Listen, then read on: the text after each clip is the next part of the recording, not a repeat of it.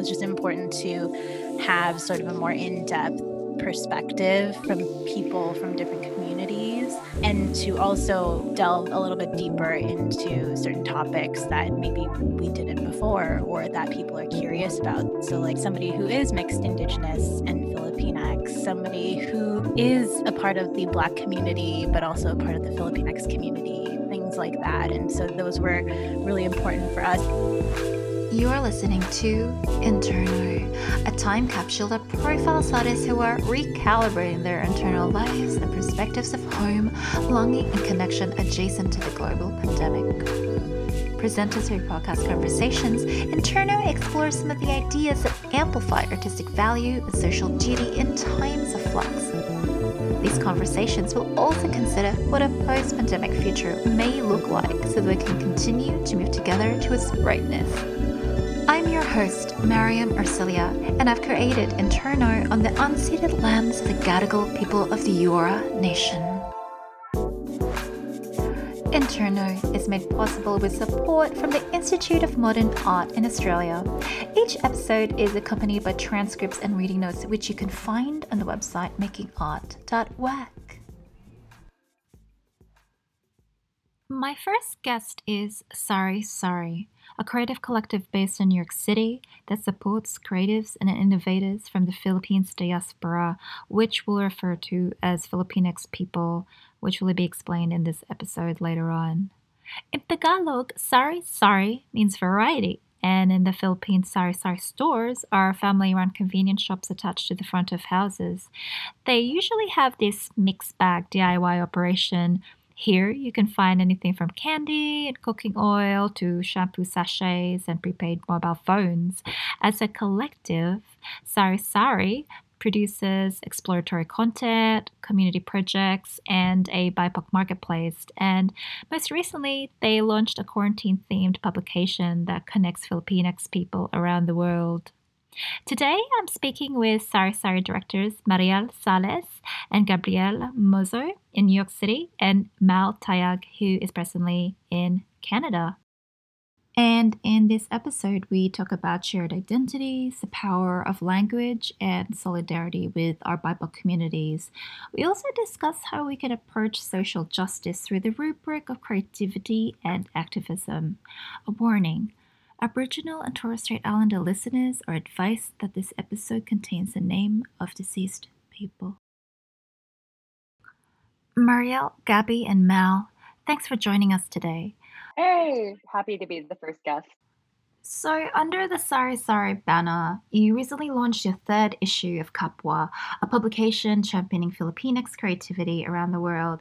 This felt like a connective gel for many of us who were embroiled in the thickness of social distancing and lockdown. A Kapwa is a Tagalog term that translates to shared identity, equality, and being with others. And it's this inclusive term that you're hoping to encapsulate with Sari Sari. Uh, Gabby, it was you that first came across this word kapwa. How did that come about? I was reading this book actually that's um, Filipino American psychology, which breaks down all of the kind of pillars of um, Filipino culture. And one of the pillars is kapwa, which is shared identity. But when you kind of read the definition, you understand what it is already. Like Filipinos are always around to help each other. And I think like that's so much about our community and what we wanted to do was create like a modern interpretation within the creative community of like how we can come together all of us wherever we come from whether it's from the philippines in the us from wherever the diaspora how we can come together and still have a shared identity even though we don't really know each other. Yeah, this vision of a shared identity definitely vibrates through the latest Kapwa issue, which you have aptly themed Quarantine, um, which features 60 Filipinx contributors like BJ Pascual, Aquino, Puno Dostres, uh, Lugao, and Ma'ari, to name a few. Uh, these people work across diverse fields and are based around the world, including Tokyo, Makati, Toronto, Pennsylvania, Los Angeles. How did you corral this group together for the magazine? That was a lot of Marielle's doing. so we give props to her for she's kind of magical in that way of being able to garner a lot of people and get them together. And in curating is definitely a group effort in suggesting people or um, I guess going back in the Rolodex of people who we may have, maybe have archived or wanted to work with. But really, Marielle did an amazing job with just garnering all of these people and asking them to get content and to contribute to this physical being of Kapwa that we put together because it is coming out in a print issue, but then we also did that um, for donations to Bagasa in digital version as well. Mm, and I found out about Kapwa through that digital version actually because I saw Instagram posts about it through two Filipinx designers. And it's marvelous to discover this new wave of Filipinx people who are creating this sense of connection during quarantine because we inherently are a nation that really commit our lives to service and inclusivity. And, you know, we may not always say mahal kita or I love you orally, but we show it through cooking for people and inviting strangers into our homes and um, singing to our family and mothering our society. And I feel that this sense of shared identity and generosity is captured in the publication. Mal, was this something that you recognized early on when you were putting Kapwa together? Yeah, I remember um, when Marielle had started sharing all of the content that she was gathering from the interviews and stuff that she had done, and um, texting the group chat and being like, "Oh my god, these interviews! Like, I can't wait for people to read them because they were all so connected and." And, and different as well, like diverse in the sentiments that they were feeling at those times. But for the longer interviews that I did, it was just important to have sort of a more in depth perspective from people from different communities um, and to also delve a little bit deeper into certain topics that maybe we didn't before or that people are curious about. So, like um, somebody who is mixed Indigenous and Filipinx, somebody who is a part of the Black community, but also a part of the Filipinx community, things like that. And so those were really important for us. And they they're always things that we think about whenever we're creating content and we continue to grow and learn. But we always want to make sure that we are being as inclusive as we can and, and open to being called out if people, you know, see that we're not being that. Um, and just including as many voices as, as we can that fall under the umbrella of the Filipinx diaspora. Now, Marielle, you and Gabby started Sari Sari initially as a pop up store. Can you talk about the impetus behind this? I was looking for like a community here in New York, especially in the creative industry, but I feel like it was hard to find it. Um, in other places, like where my friends were living in Toronto, I feel like they had such a close knit creative community and other cultures also were starting to form these like collectives around their heritage. And I feel like that was missing in New York, especially for Filipinos and creatives. Me and Gabby, we've known each other since we were 19 from New Jersey. And, you know, we just met each other through like other Filipinos, actually. We formed Sari Sari in 2018.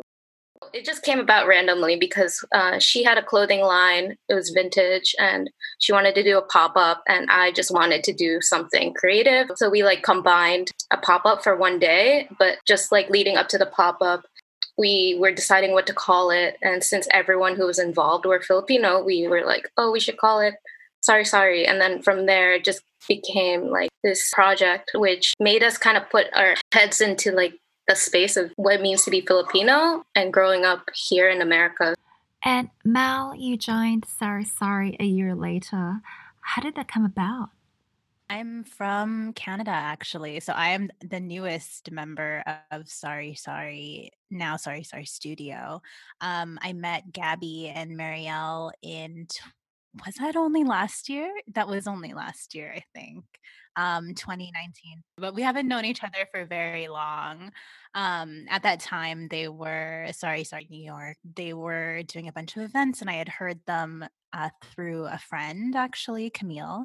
Um, she introduced us. We ended up getting along. We went for Filipino food. Uh, and then when I returned back to New York, we just started having more conversations and realized we aligned so much just in terms of our values, what we want to do for the community. And then I wanted to help out in any way that I could, just in terms of business development, because that is my background. So, my background is in business development, business strategy, but also in fashion and creative. I have a business called Schema, which is an agency, and also we're launching soon a directory for women of color creatives. So, women, femmes, non binary, and trans creatives of color. With Sari Sari is well, I think that all of us, it's just kind of all hands on deck. We are officially a business, very newly officially a business.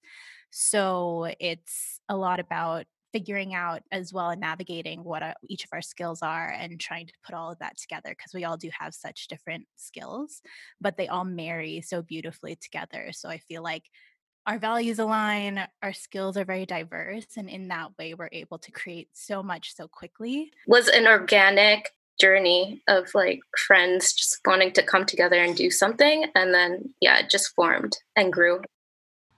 And it did grow from there. Uh, you ran a crowdfunding campaign in February 2020 to um, raise funds for publications, a video, and online shop. How did you call upon the community to help bankroll this next phase? over the past couple of years, we gained a platform and in order to kind of build our brand and our community, we wanted to gain like some kind of monetary funds because, of course, to do all these things, we need um, money to be able to expand. And at that time, we had just become like officially a business.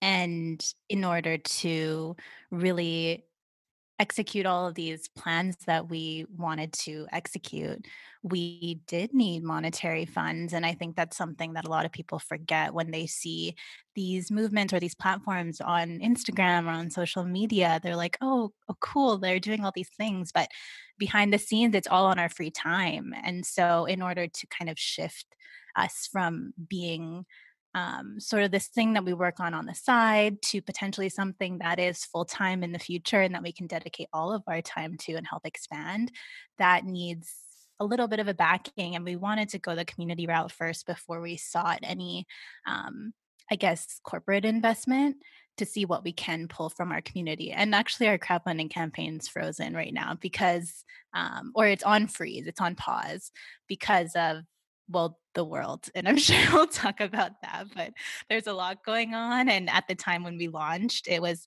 right at the beginning of kind of this this very extreme unraveling of a lot of things so um yeah we'll continue that when the time is right but we didn't want to take away from what's going on right now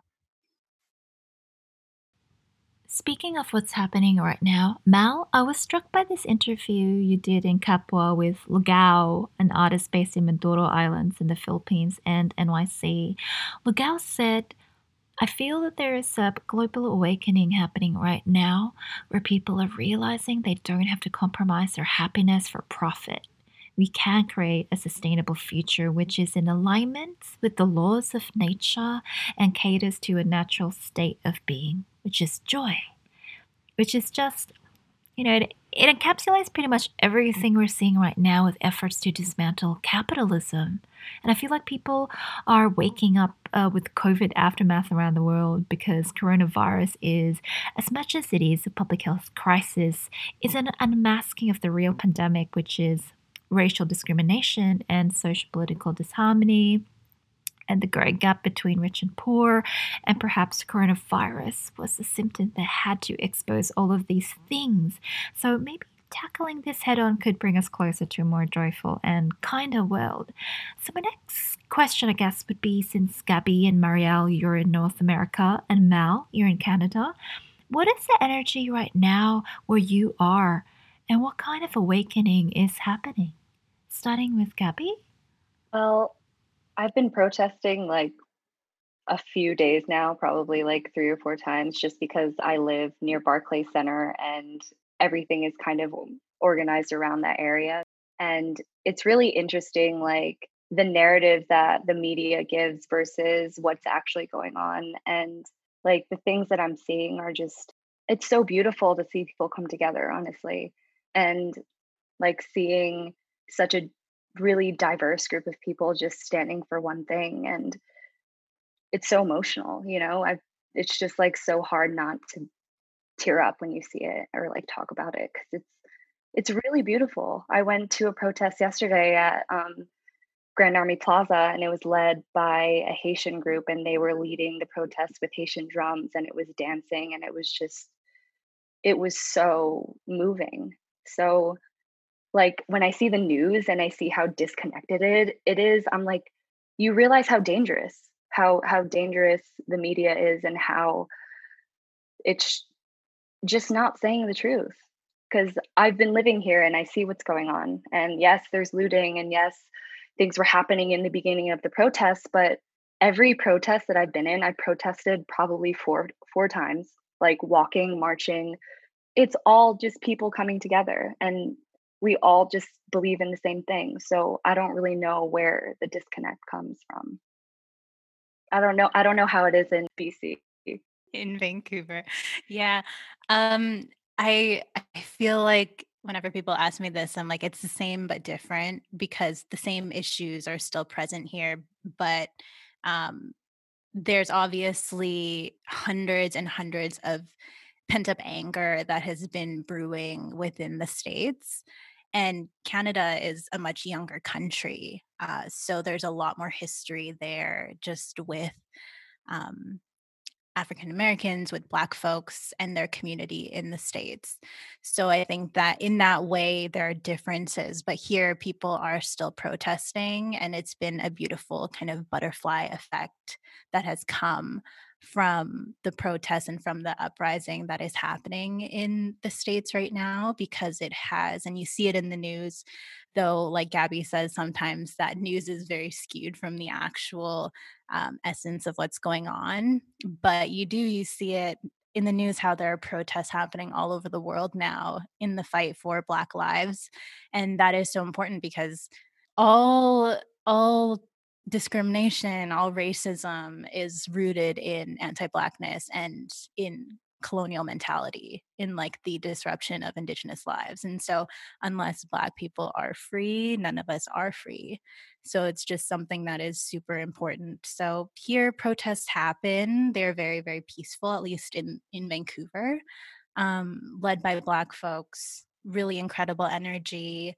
Um, i went to one the other day and it's it's just really really great to see how this movement is extending this purpose to communities that weren't a part of it before because i feel like before during protests and stuff like that you would always see the same people. You would kind of be stuck in this echo chamber of people who were in the activist space but now you're seeing so many more people come out and i think that that's such a, a great thing to see is that okay people are really starting to open up their eyes to the realities of this world and not being stuck in their own like fake reality that they've been living in for their whole lives yeah, and I think that right now we're seeing social media play a crucial role as well in unraveling that reality.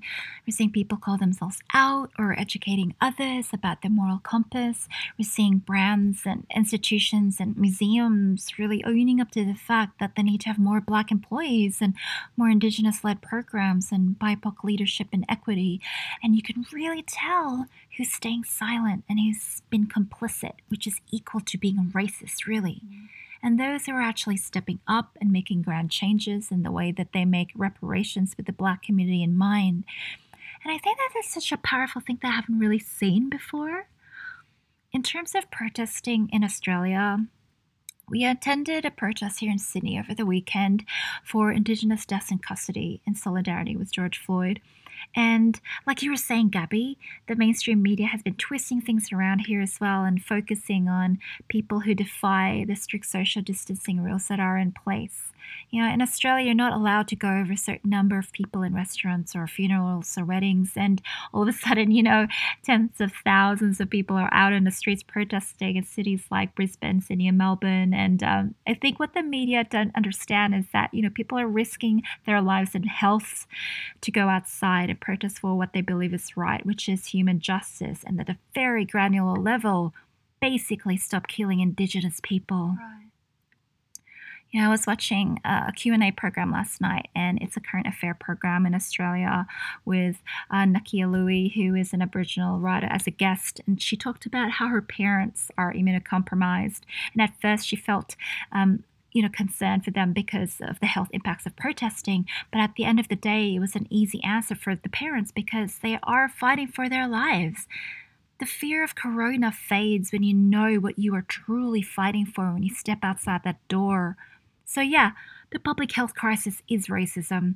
And you know, here in Australia, we have our own stories too. You know, David Dungay died under police custody in 2015. He was the same age as George Floyd, and he said, I can't breathe the same way and in as many times as Floyd did, with the same shaking tenor. And he was one of over 430 Indigenous deaths in custody, and not a single, not a single conviction. Hmm. So we're dealing with it here too. You know, it's a global issue when we see something like Floyd and Breonna Taylor and Ahmaud Arbery because it is our problem as well. So, how have you been using the Sari Sari platform to spread awareness with what's happening right now over there with Black Lives Matters? And how can we show solidarity, especially among Asian American allies and Asian Australian allies?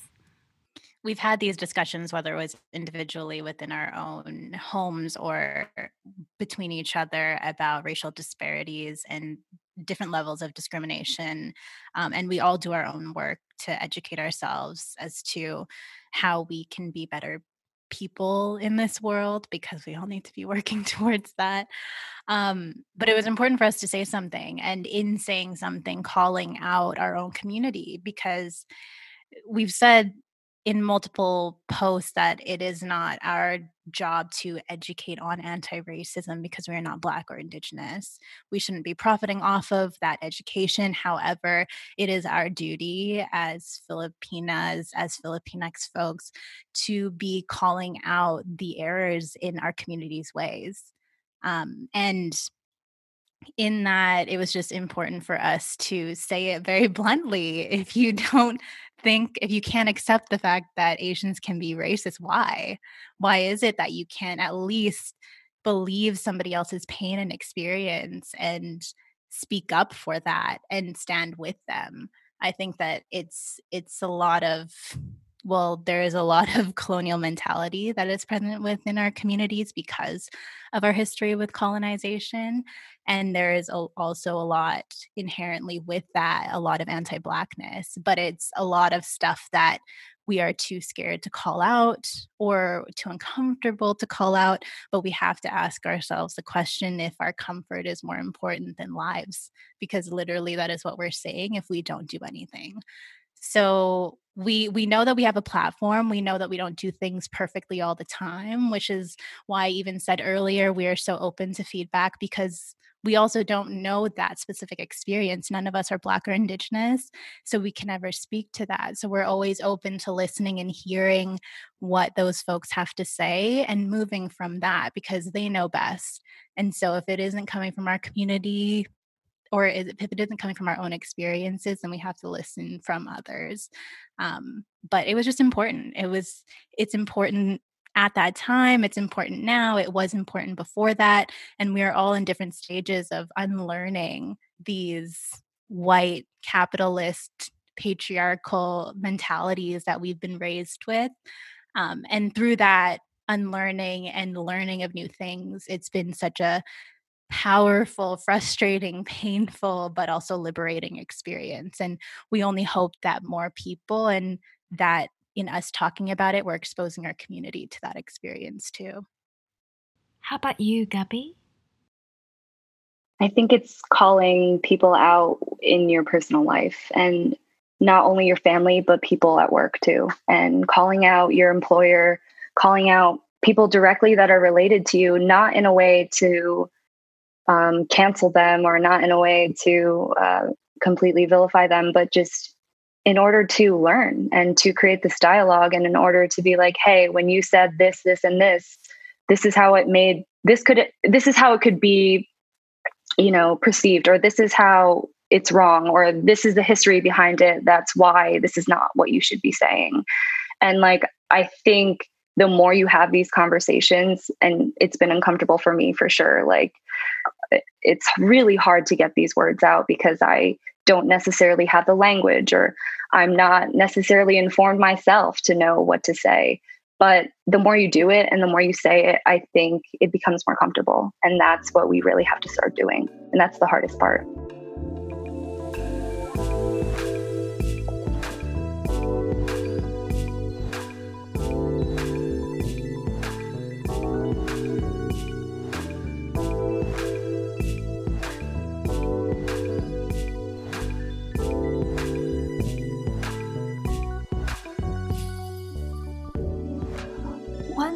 I've been curious about is the various ways that people from the Philippines are able to maintain a strong national identity and sense of culture and tradition wherever we are in the world.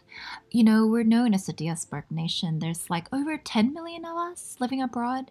So, what are the ways that you've been able to retain your culture personally and professionally? I think, like in the past few years, especially with us starting Sari Sari, we really have dug into our culture and a lot more than I have in my past, especially in my high school years or college years. But um, now I really try to cook a lot of Filipino food and I call my parents a lot so that they can help me with the recipes. And recently I started taking a Filipino class, or I have a tutor now, or a Tagalog tutor. So I take that like twice a week. I was never really fluent ever. I only really understand a bit. So I feel like now is a great time for me to, especially during quarantine, just have another hobby and really learn more about it. I grew up uh, speaking Tagalog because um, my parents just spoke it at home. So I feel like I've always been um, connected with my culture through that and through i guess the way they raised me. They wanted me to like grow up filipino but at the same time living in america i just wanted to fit in with everyone else and kind of hid my filipino side for the longest time until pretty recently i guess like in my 20s when i started seeing more and more people like embracing their own cultures. I was like being filipino is something that's a part of me and i can't like escape it and i just wanted to like i think it was like a missing piece to like who i am and my identity. Um, and also as an artist or photographer like i've always wanted to explore more about like my culture but i felt like i was just like trying to like fit into like the asian american term Mm, I relate to what you mean, Marielle. I went to school in Quezon City, and I remember my school teacher told us we'd never get good jobs if we keep speaking Tagalog as an adult, and that we needed to make English our main language. And so she set up this penalty jar in class, and every time we answered a question or asked the teacher about something in Tagalog, she would force us to put our lunch money in the penalty jar as punishment, which is weird because she wasn't even our English teacher. I think she was a science teacher or something. And um, so from there, we just had to condition ourselves as kids to keep speaking English. And I eventually phased out my Tagalog tongue when I moved to Australia in 1996 because I just wanted to fit in as an Asian Australian. And I grew up to become a writer but I can't write much Tagalog now, and I can only understand one of every five words that my Lola says. And that comes with being educated in a whitewash system where you are told to shun your own language. So I'm trying to relearn Tagalog now. Right, yeah. Well, if you need a good t- tutor, I have one. If you ever want to brush up. Are they online? Yeah, it's on um it's on Preply, not to like plug them, but No, plug them, plug them. How about you, Maria? I love Tabo, which is I don't know how to say it in English, you know? Like I was trying to search like Tabo today, like because I need one. um, but I don't know where to get it. I yeah, Tabo, a small pail you use in the bathroom. Yes. It's like a manual bidet. oh my god, that's exactly what I was gonna say. But it's just funny. Those things just trickle down, and we don't even realize that that's a part of our culture. And yet, almost every Filipinx person can identify with growing up and seeing in the bathroom or under the sink in the cupboard having a tabo there, whether you used it or not. It was just there. yeah, tabo in the corner of the bathroom haunting you. uh, my funniest Tagalog word that I love is uh, gigil. Have you heard of that? Yeah, I feel it captures the whole Filipinx emotion of just, you know, squeezing somebody who you love so much and you have tremendous adoration for. And so you pinch them so much that it kind of hurts. Um, and, you know, that whole gigil energy of being from the Philippines and squeezing the passion out of life is why I love that word so much. Oh. Um, and Mal, what's your favorite Tagalog word? I, I guess like one of my favorite ones that kind of helped me understand a little bit more about Filipinx culture was kapwa, honestly, because I didn't realize that at the root of the indigenous Filipinx culture was this idea of kapwa. And just through the years, things have gotten a little bit skewed in terms of what that means to the actual people. But that really helped me just realize that okay we're about community we are about being better together and not apart we are about supporting each other. And so that was one that i really really liked and yeah. Yeah i think that's that's mine. I know what mine is. I learned um, from our friends who have this brand called maari um, ivy and jeanette. So we collabed on a tote that is it was three women and it on the bottom of it, it said kababaihan, and I didn't know this word before, but it's the role of women in the Philippines and Filipino culture, which is predominantly a matriarchal culture pre um, colonial or pre Spanish. So, I mean, it's something that I always knew but didn't know was actually a term because my family is very much matriarchal. and I think we can kind of all identify with that for sure. Well, speaking of self identity, I wanted to talk about something for the moment the term Filipinx, because some of my older relatives in the Philippines are confused about what this label means. And it's a great way to actually open up this conversation today because we all follow the same Facebook group, Subtle Filipino Traits. And there was a post recently where there was this debate about the term Filipinx that attracted 1,400 comments. We had. We had we had something similar happen we posted um, in Subtle Filipino Traits on the Facebook um, this article that we shot for Hot Bay, and it's like titled was like Philippine X Beauty, and then I posted it just to share, you know. But then like people just overlooked the whole article and just like focused in on the X and was like, "What is Philippine X? And then that's when the whole debate happened. Sorry, I'm I'm just I'm only la- I'm not laughing to be like insensitive of the term. I'm just laughing because we didn't expect that kind of like an uproar for the term because it was in the title of um the article. And I just want to preface with saying we're discussing this term, but none of us here are non binary folks. So um, they should be leading this conversation because we use that term to show our solidarity with them. Uh, so we're touching on this, but I do want to acknowledge that if there is an unraveling of this term and, and a further deeper discussion, it should be them that are leading that discussion, not us per se. Um, but to touch on that incident, we did not expect for however many comments to come up. Um, what's been interesting as from an observational standpoint is that a lot of people who have grown up in uh, North America, so in Canada or in in the USA, or who are active in activist circles, have been fully on board with that term and they understand the relevance of it, the purpose of it, why we use it, which is to show our solidarity with non binary and gender non-conforming folks.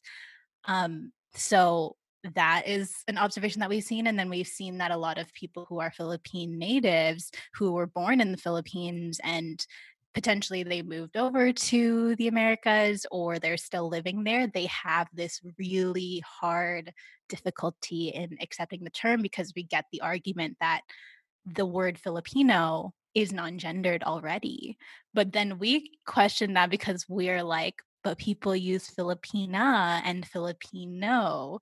So I think the modern iterations of the word are actually gendered. However, the indigenous word, I'm sure, was not, which I, I'm not 100% sure, so I don't don't quote me on that.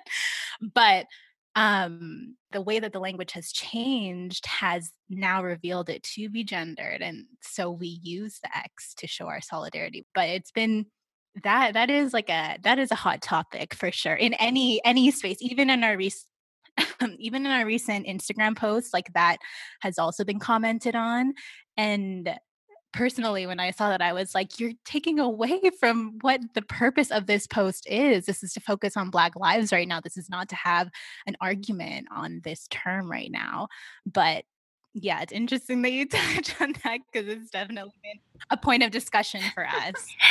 I mean, you are right. You know, Filipino is a gender term, it's a masculine term, but it's also a term that's rooted in a Spanish colonialist era, you know, when we were named Filipinos by the Spanish settlers. So historically, uh, we didn't even identify as Filipino, or it's not at least how we would have described ourselves through our indigenous ancestors, the Aitas many people will say the Filipinx is an Americanized term. And, um, you know, not being non binary myself, I identify as a cis person. I want to show solidarity too with the LGBTQI community by saying Filipinx because we want to offer a platform where we can recalibrate the way that we address each other through an inclusive lens. But I also can see how frustrating it is for some because feminists have fought so hard to make sure that we incorporate Filipina into the vocabulary. So, yeah, I think it's a personal thing if people want to use Filipinx or Filipino or Filipina. Pinoy, Pinay. but it is interesting that it's become a point of conversation when you just want to shoot an actual message through and then that term becomes embroiled in white noise. Yeah, and you said it perfectly. It's a personal thing. Like if I use the term Filipinx and you don't, how does that harm you? And I think that that's something that people get very caught up in is this entitlement of trying to be their way all the time. And it's like everybody has the right to be who they want to be, to use the pronouns that they want to. It doesn't harm another person depending on what you choose to use. And so that's what just always frustrates me when those kinds of conversations come up. Speaking of conversations, you also run a YouTube Tagalog learning series called Drunk Tagalog. Um, can you tell us more about this and how drunk did you all actually get? I don't think we we didn't get too drunk. I well, did we? we were working that day. It all happened very very quickly. Um, we had talked about wanting to do some kind of show that had to do with learning Tagalog because none of us can speak it fluently. I know very, very little Tagalog. My parents didn't speak it in my household. So all I knew were, were, the, the remnants of things that I would hear from relatives when I was at my tita or tito's houses.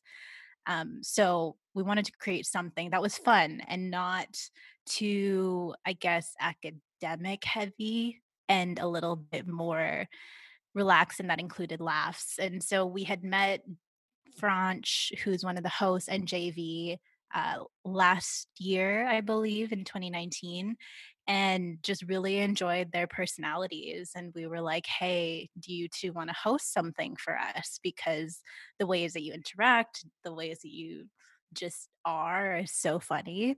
And that kind of merged with this idea of drunk Tagalog and Aleli, who's our producer for that show, who is based in New York as well.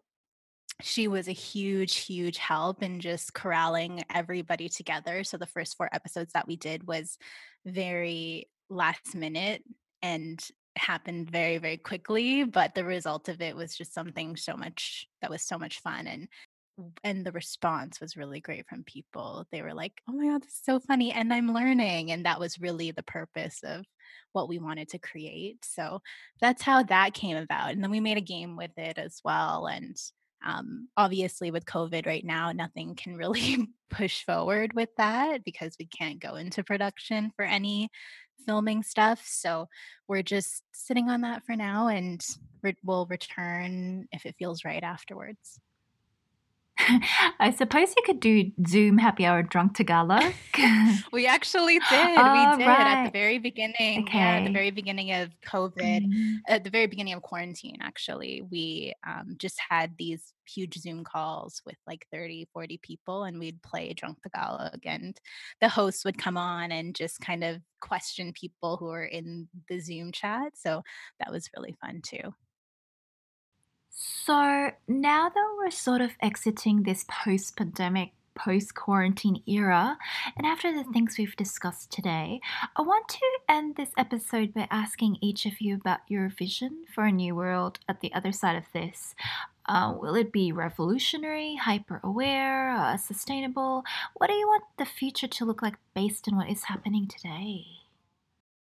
We all have had a lot of time in quarantine to reflect and think about how we can do better and what actions we actually need to take.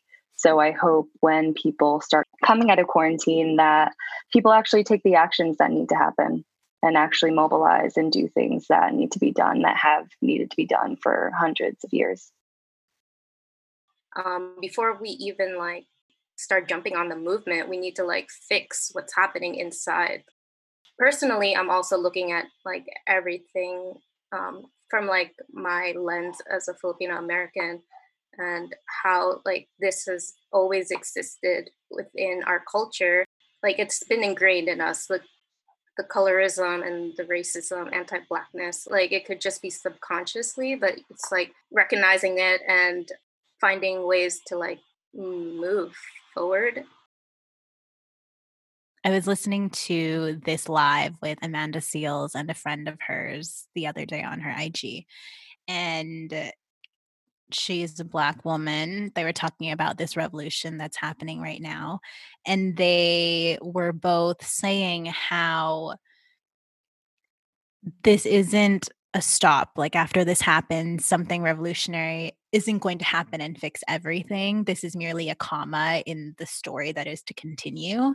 And I thought that that was really beautiful because as much as there's a lot going on right now, and it is so important that whatever we're doing to dismantle the white supremacist patriarchy and everything that we are doing to unlearn our racist tendencies and relearn how to and re, and learn how to be better we need to continue those things and it's a lifelong process. So i think that a post pandemic world ideally is going to look like one where people continue to have these awakenings and level up their consciousness and continue to learn more and more because we never know everything. And I think that we can continue to be curious and just continue to grow. And as long as we're doing that, we are doing our part because we can't it's not just like we'll do this one thing and, and we're redeemed for all of the things that we've done in the past. We have to continuously work to dismantle the system because that is what it's about is we we have grown up in this system that has continuously demeaned black indigenous and people of color.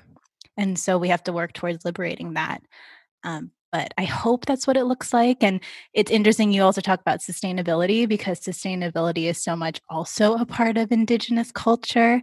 And so, even in decolonizing our minds, we are also becoming more mindful of environmental sustainability. So, I think it's it's just all so connected. And so, we just need to continue learning. And we're not going to get it right every time. We're going to keep having to make mistakes, but just learn from those and and keep going. We're all in this together, Kapwa. Mal, Gabby, and Marielle, thanks for being our first guests on Interno. Thanks for having us. I'd like to end this episode with a poem called A Small Needful Fact by the African American author Ross Gay, which was published in the Quarry, a social justice poetry database in Washington, D.C. in 2015, and it continues to remain urgent. A small needful fact is that Eric Garner worked for some time for the Parks and Recreation Horticultural Department, which means perhaps that with his very large hands, perhaps in all likelihood, he put gently into the earth some plants, which most likely, some of them in all likelihood, continue to grow. Continue to do what such plants do, like house and feed small and necessary creatures, like being pleasant to touch and smell, like converting sunlight into food, like making it easier for us to breathe. Interno is produced by myself, Mariam Arcilla, part of the Making Art Work initiative. Thanks for listening.